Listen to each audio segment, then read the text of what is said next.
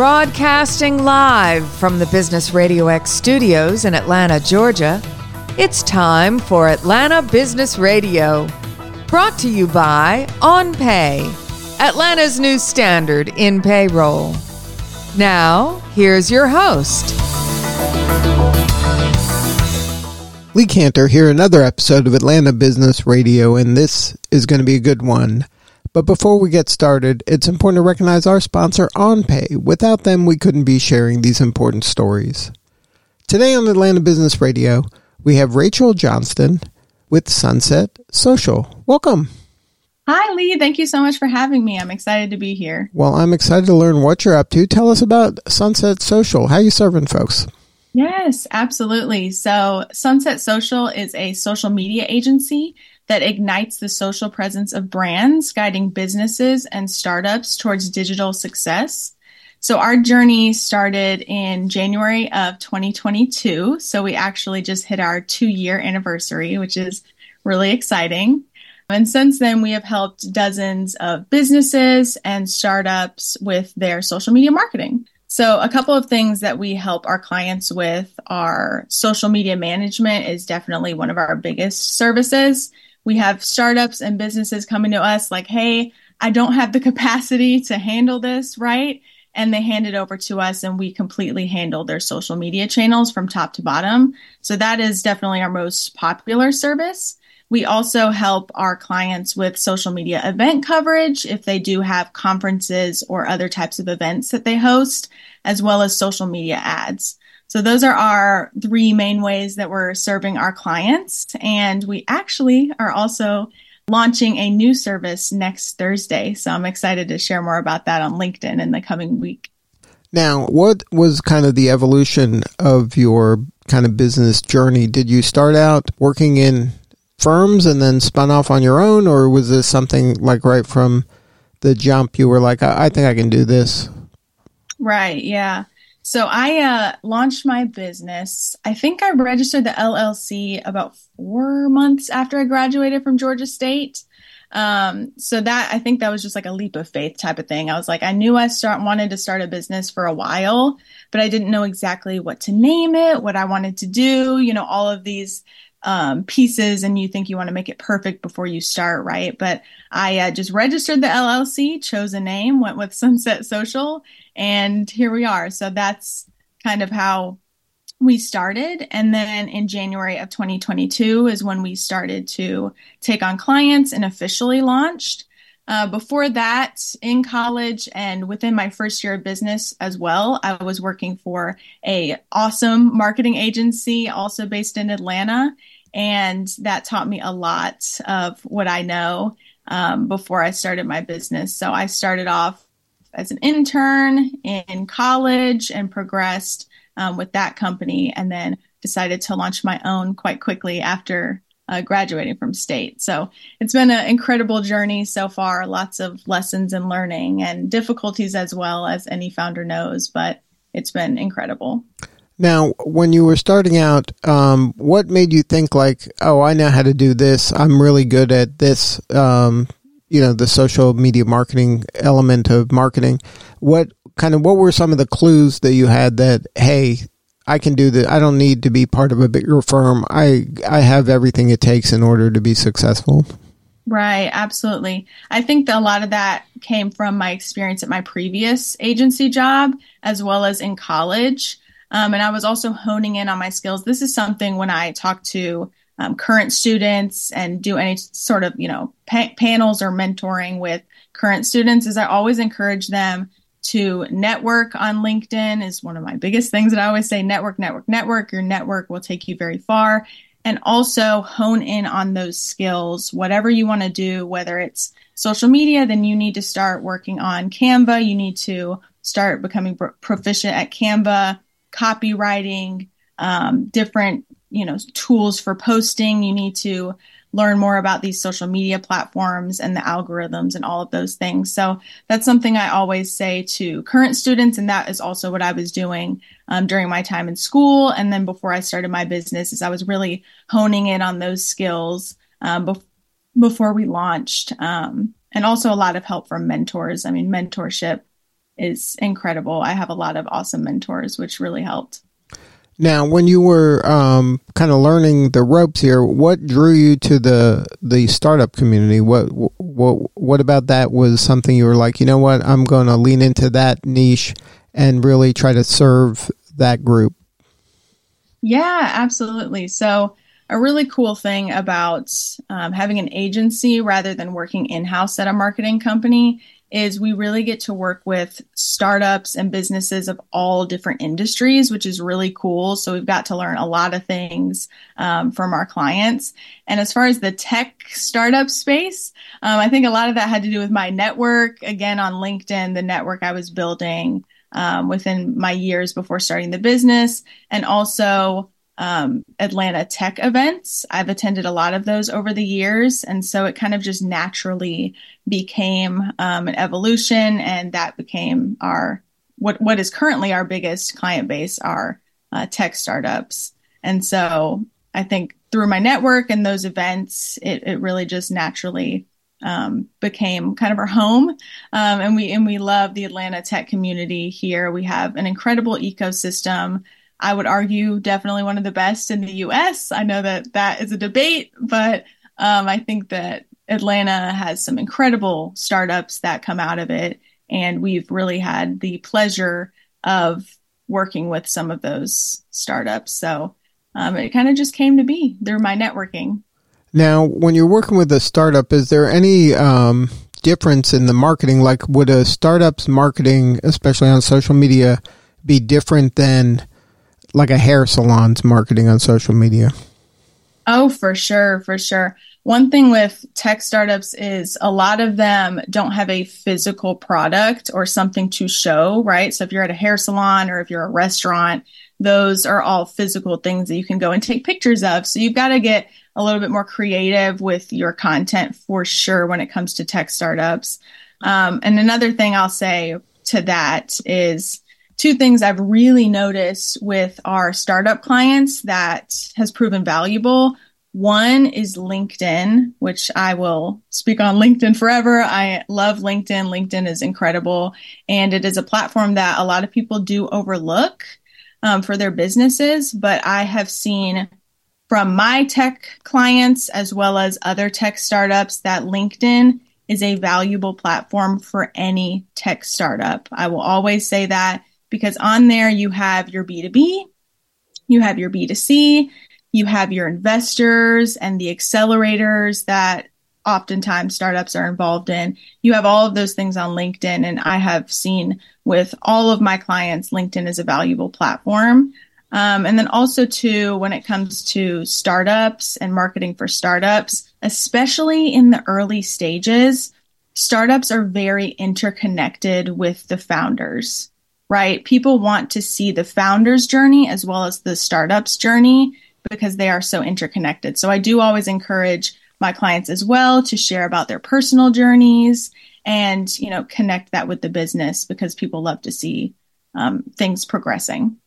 Now, when you're working with startups, especially tech startups, how do you help them kind of protect them from themselves when it comes to their ability to communicate um, elegantly about their technology and, and move outside of kind of a lot of times I've worked with a lot of tech startups over the years and sometimes they're so enamored with how clever their technical solution is they have a difficult time expressing that in in ways of um, the true value that the consumer will benefit from that technology.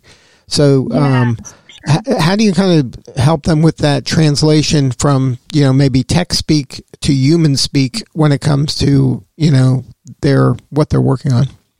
Yeah, that's a really good question. Um, one thing when it comes to social media is it's all about community and that's why a lot of our our clients come to us is they're like we've got the tech voice. We've got you know all the technology. I can build the product but i don't know how to market it and speak on it in a way that like you said kind of you know you still want to talk about the tech of course on social media but you need to add in that community element to it and speak to the people like people and not just oh i have this super cool thing. Um, you need to try it out and be too salesy. You also want to you know build a community right Um, so community building is huge on social media, and that's something that we help our clients with. Is kind of you know, of course, again, we want to talk about the technology and what you're building and how it's going to help folks, but also too, we want to add that kind of human voice to it, and that's what we help our clients with. So, what is that kind of initial conversation for you when you're trying to prospect for a client and you run across somebody that is maybe super smart, off the charts technology wise, but has a difficult time communicating their value proposition? How do you first open their mind to, hey, maybe you do need help in this area? Because a lot of times they think they're the smartest person in the room, that they have that everything figured out, uh, not just what their technology is. So, how do you kind of become that bridge for them to really open their mind to go, hey, you know what, your technology is great, but if you can't communicate this to anybody, it's not going to you're not going to be able to grow. Yeah, totally. That that's a huge point. If you're not able to communicate it online or wherever you're marketing, then it's not going to grow. So um, we've been lucky, and we have incredible clients who are really open to hearing our opinions.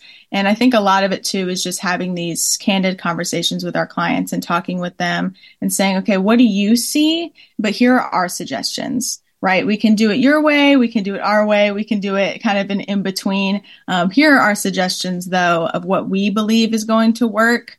How can we bridge this gap and make sure that we are meeting your needs, um, but also um, using our expertise to, you know, make sure things are performing as best as, as possible. Now, what has been the most rewarding part of the journey thus far? Man, that's a good question. Um, the most rewarding part. I think that when you start to look at even the small wins and celebrating those, it really can become pivotal because I think especially as a solopreneur, I have a team now, but you know, I am the singular founder, right? So it's a lot of the time it's just me on the day to day. And so I'm I'm trying to personally um, do a better job of celebrating the little wins um, throughout the days and also looking back at how far I've come. Because you can get so stuck in the day to day hardships and you might have something really hard go on on Monday and by the next Monday you you know it's it's the past right? So you don't want to get too stuck on things that in the end is this going to matter in a week? Is this going to matter in a month? Right? So I've I've tried to have that create that kind of mindset within myself and also celebrate even the small wins on a da- daily basis um, and look at how far I have come in just two years. Now, um, is there any kind of tips you can share for uh, a startup or somebody who's thinking about, you know, leaning more into the social media marketing? Because at some point you ha- you have to tell people about what you're work what you're working on. So, what are some things like that are actionable that you could share with a, a tech startup or anybody really when it comes to social media marketing? Is there some low hanging fruit that people can do just to to gain some traction? Yeah, absolutely. I would say, you know, if you're at the stage where you're not ready to hire, you know, a social media team yet to help you, I would go back to what I said about LinkedIn. Just start on LinkedIn. Again, LinkedIn um, will. But what does get start on LinkedIn mean? Like, what are some things I could do on LinkedIn today that'll help me tomorrow? Absolutely. I would say if you're a brand new company, I would start that business account on LinkedIn first. So, again, a lot of your identity is still going to be tied up between the startup and the founder, but you need to create that business page and start building the business separately than just yourself. Of course, add that onto your experience, your profile, and start pushing people towards that business page and eventually creating content on there and sharing about the business.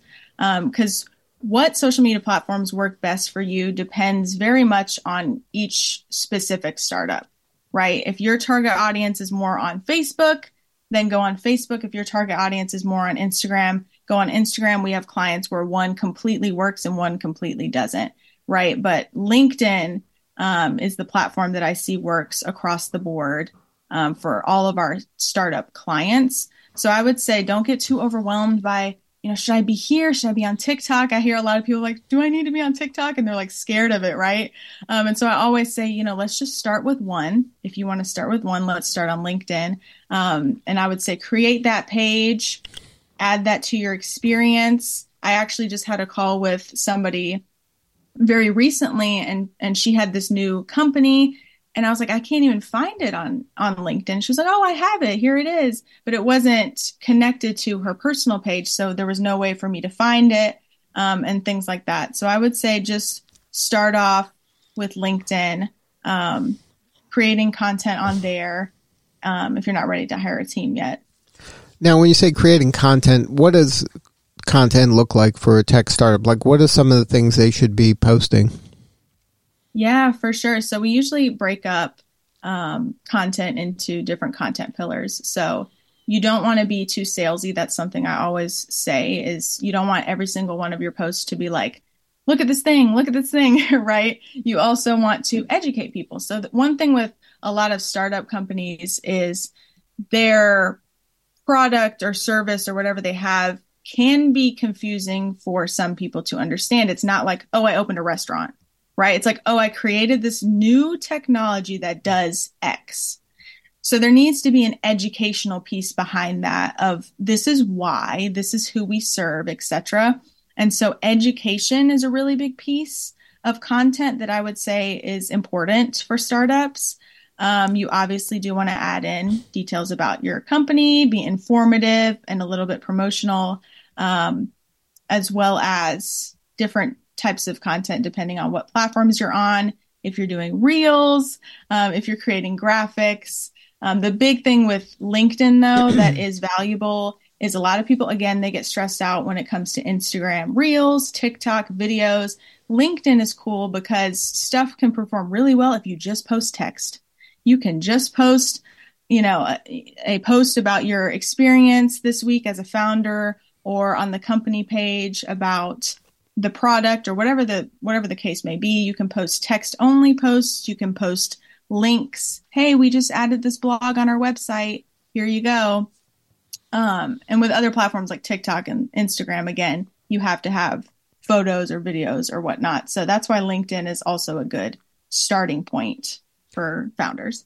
Now, how do you manage the expectations of your clients? A, a lot of people, you know, they they see these um, things go viral or they see content get you know thousands or millions of impressions how do you kind of explain to your clients that your numbers aren't going to be millions you know they're going to be hundreds hopefully or thousands and you know the it, it's it's a little misleading. A lot of the stories that are written and uh, success stories when it comes to this are throwing out of whack what a typical, especially B two B, um, social media uh, client would would be generating. How, how do you kind of have that kind of I think hard talk with a client?